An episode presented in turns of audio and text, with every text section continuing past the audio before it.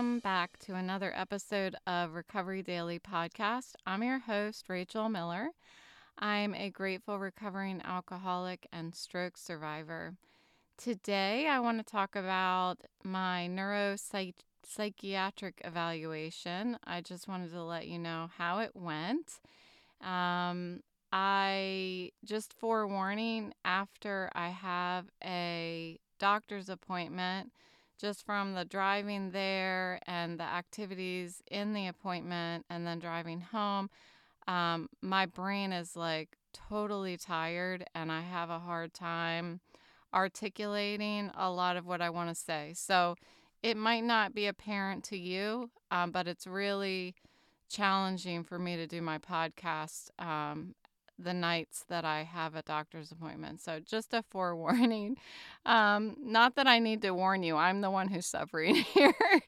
um, but it's good. I want to make sure that I communicate how it went. And so I showed up and I sat down with the uh, the head doctor, and we started out by talking about my stroke and my history with um, like all the doctor's appointments, how it went, my symptoms post stroke, what challenges I may have had cognitively before my stroke, which I told him I really didn't have any. Um, there was nothing that stood out that I really had a problem with. I was your run of the mill kind of student. Um, I was a hard worker, you know, I was marketing director. And so I did well for myself. Um, I felt like I was good at stuff, you know? I mean, I said that I wasn't really challenged with anything before my stroke. Uh, so we talked about what recovery has looked like for me, um, going on short term disability and then wanting to get back to work, and then um, having my symptoms and my health decline over the past year since January. And we talked a lot about uh, my vision issues, uh, not because he particularly has interest or can do anything or diagnosis about my vision issues, just uh, so he's aware because a lot of what I had to do today had to do with vision, and that's kind of why I'm tired, like really tired. Um, so I had to stop what we were talking about, like, I don't know, maybe we were talking for maybe five minutes, and I was like, can I just interrupt and can we put the shades down in the room and dim the light? Like, I didn't ask to dim the lights. I asked to put the shades down because he was sitting in front of this big, gigantic window. And that is like one of my worst uh, environments I can sit in is to have somebody sitting in front of a window. So, um, so of course he was fine with that. He put all the shades down and then he he went as far as to like dim the lights a little bit. So that was much better and I was able to to listen to what he was saying. I was so fixated on how disturbing the visuals were while he was talking and there was a window behind him that I wasn't even listening to him. So so he was nice enough to take care of that. So um so we continued to talk a little bit about baseline kind of stuff. Um and then we started out by doing some testing. So uh, I started out with him and I sat with him for maybe a half hour. And then I sat with another um, psychiatrist person for um, for two hours and did testing. So with him, um, some of the testing was, if you're interested, we uh, he would repeat some numbers to me or he would say numbers to me and I repeated them back to him. And then he would say, so he'd start with just a couple numbers, and then the list of numbers got longer and longer, and I would have to repeat them back. Um, and they really push you to your limit. Um, so it got it's like they don't stop until you can't do it anymore. That's what it seems like. So, um, and then after that, he would say the numbers, and then I had to say them backwards. And okay, and then um, we did some math. So I was a math major in college, so I'm supposed to do math really well, I think. Um, I don't know. I was an alcoholic in college too, so mix the two together, and I'm just kind of average at math, probably. Um, that's just my own my own opinion. so I did some math. I did fine with the math. It seems like my stroke did not um, make my math didn't impact my math skills at all. So I did the math. Uh, it seemed, I guess, fine. We'll see from the results, but I felt fine with it. Um, and then I had to do things like draw shapes on a piece of paper. So look at a shape and then draw the same shape on my own piece of paper. And um, there were different shapes that were drawn in this book, and I had to match them uh, from one, like look at a bunch of shapes and then later say which shape was one of the shapes that I saw, kind of thing. And uh, one of the popular ones that they seem to be, I've done this so many times since my stroke, but you draw a face of a clock and then they ask you to draw a certain time, like 10 after 11, and you have to draw that on there. So, a lot of people, when they have a stroke, apparently um, are challenged to draw the face of the clock. And I remember having to do that when I first got to ICU after my clock clot clock my clot buster and um and I remember it being kind of challenging to write the numbers down on the clock, but I was fine like I could draw the circle and stuff and I remember when I was in ICU they said some people don't draw the left hand side, like the whole left side of the clock or something like that. So it says a lot when they have you do this test. But um, I've always been able to do that since my stroke. Uh, one of the things that he did with me was I read a sentence and then he told me another sentence. And then we worked on a separate activity. And then um, I had to tell him what the sentences were that I read and that he told me. So the first sentence that I read, um, I don't know what the exact sentence was, but I just remember there was a man and a brown dog. Um, so then the sentence he told me, I I, t- I still don't remember what the sentence was. Um, so that's one of those things that um, I'm challenged with. So it seems like the things that I'm challenged with were identified. Like it happened when I was in the testing. So that's positive that they covered the issues that I'm having. Um, so there were a few. That was one of them. Was um, I couldn't. It was like multitasking, you know. Like I can't remember two things at once a, a normal person like i used to be able to do that but uh, i just i can't do it um, it seems like so um let's see okay so after that and i may be missing stuff but after that he took me over next door to a female psychiatrist i believe she said that that's what her profession uh, is was uh, is, but she, I think she works part time now. We got into conversating, you know. Um, but uh, so when I first walked in there, I had to do some math. So I had to do like, uh, I think in 15 minutes there were like 40, maybe 40 math questions or something, and it got all the way up to like calculus stuff that I couldn't remember from school.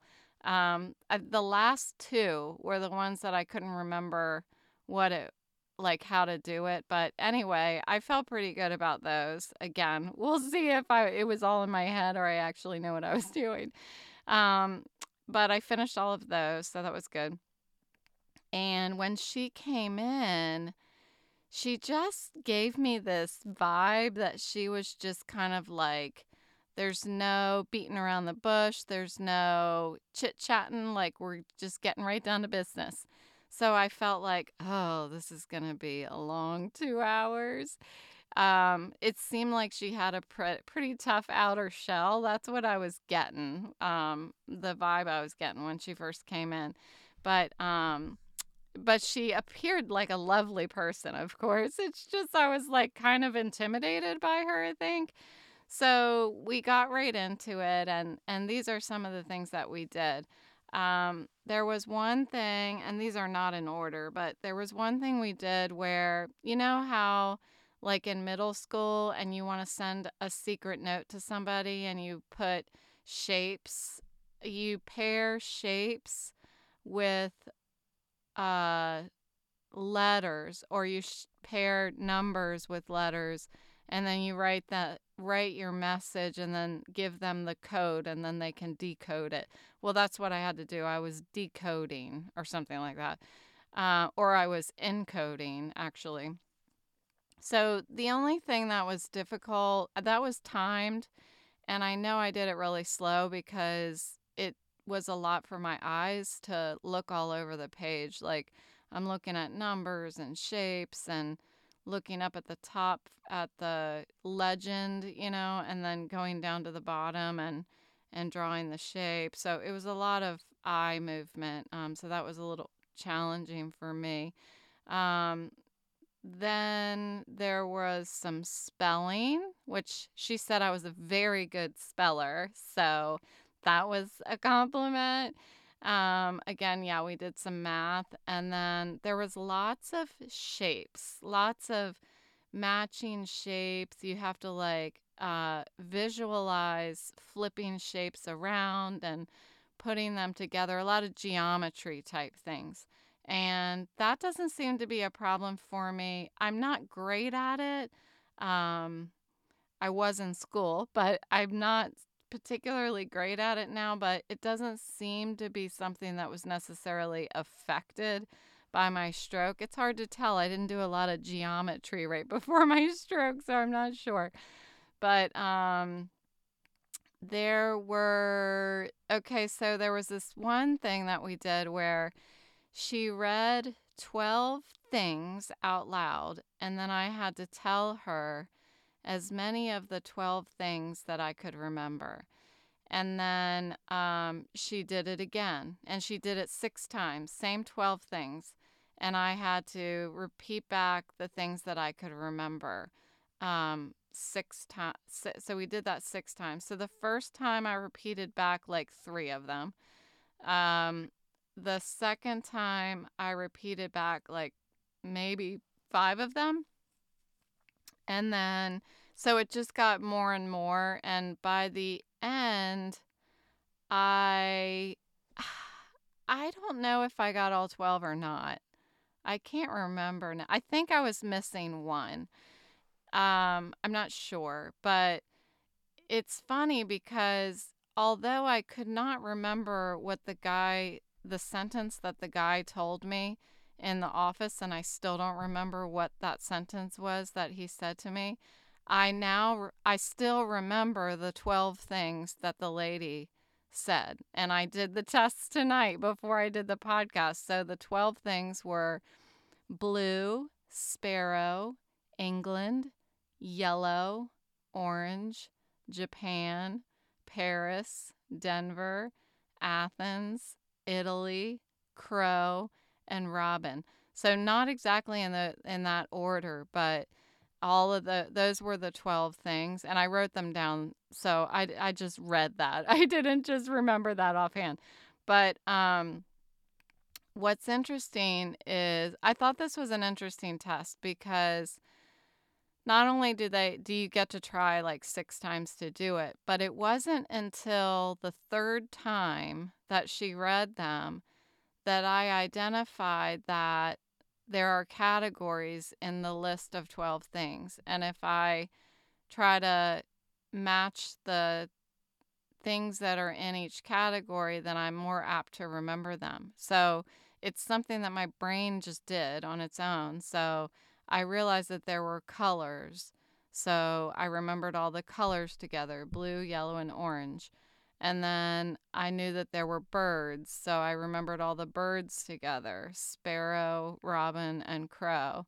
And then I knew there were countries and I knew that there were cities. So it's it was fascinating to me that my brain was trying to find a solution for how to remember all of them. So by the third time, I was able to start categorizing them, and um, and I was remembering them better. And then after those six times, we had we would do another activity, and she'd go back to that list again and say, "Now, uh, what were all the cities?" in the list, you know, and I'd have to say Paris, Athens, Denver. Yeah, so, eh, of course, I would remember them now because I repeated them so many times while I was in there um, today. Another test that we did was we had to define. Uh, I, when I say we, I mean I. I had to define words. And I found this to be challenging um, to find the words to explain something. It was really challenging for me. Um, so, what's an example? Um, I can't think of an example right now because that would make my brain work overtime, but what I can do is go on to the next thing that they, that they asked me about, and that was to compare. Oh, find the similarity between opposite words. So this was like mind boggling to me when I was in there. So she would say something like allow and restrict. What's the similarity between allow and restrict? Well, I know that there's a similarity. I just can't think of what it what it is. I can't figure out how to explain it. And um there was a bunch of those. Like she kept reading these opposite words and telling me to say what what the similarity was and I was just like I could not wrap my head around what the similarity was. I just, I, you know, I just kept th- sitting there in silence. Um, so I, I'm still kind of mind boggled by the fact that I can't seem to reach that level of thought, pat like to conceive something like that. It's just, I, I have a hard time even explaining it, but, um, it's something that it clearly I'm having a I'm having a hard with a hard time with. Another thing that they did which is felt really humiliating and I felt stupid, but I know that the test isn't to make me feel stupid is she named a bunch of people in history and asked me to say who they like what they were known for, like who they were and I couldn't explain who they were. Like, I knew who they are, but I couldn't explain who they were. So, one was Cleopatra, one was Martin Luther King. Um, and then she asked me, like, who wrote Romeo and Juliet? And I was like, I mean, now, this is something that I just know without even thinking about it. And I couldn't tell her. I couldn't tell her who wrote Romeo and Juliet. So it was just, I think the whole thing was exhausting for my brain. I think it would be exhausting for anybody's brain. But um, I think it really, I hope to God that they were able to identify the things that I was feeling were wrong with me. Um, so I'm going to be waiting I think they said like the week after Christmas is when he'll have the report, and it's like a 20 page report. And um, yeah, so so that's what happened. And I think it's probably not every day that people get to go have a neuropsychiatric evaluation. So there you go. That's what happened. And um, you know, it was fun and and I talked to my daughter tonight and and she said, you know, that one of the positive things, eh, you know, um, she's she's clearly eh, the how do they say? The apple doesn't fall far from the tree. She's like here's the good thing mom. The good thing is you're going to all these doctors and you're checking off a lot of stuff that's not wrong with you. And so um, she's absolutely right. That's true. And um, and i have thought of that um, but it's something i should probably uh, focus on sometimes, you know. She said, "Well, you're you're focusing on from the neck up. We should just keep going and go to doctors from the neck down and see if everything's functioning right, all your parts." So, she was cute. But the last thing that I did was I answered a questionnaire about when I was 11 or 12. It was like when you were 11 or 12 and then it asked like your temper? Did you have a hard time remembering things? Like that kind of thing. It was just like, I don't know, 20, 20 questions maybe. And you were just rating like strongly believe, slightly, you know, that kind of thing. So that was interesting. I, I, it feels very much like they're doing these tests but don't have any idea what I was like. You know, growing up, I I did tell them that I was a good student and and things like that. So we'll see. I'm hopeful. I'm hopeful, but I need to get a good night's sleep tonight for sure. I feel very much in the brain fog area. So I'm going to sign off, but thanks for listening. And um, I appreciate you showing up and and wanting to be a part of the recovery journey that I'm on. So, thank you for listening, and I'll talk to you tomorrow.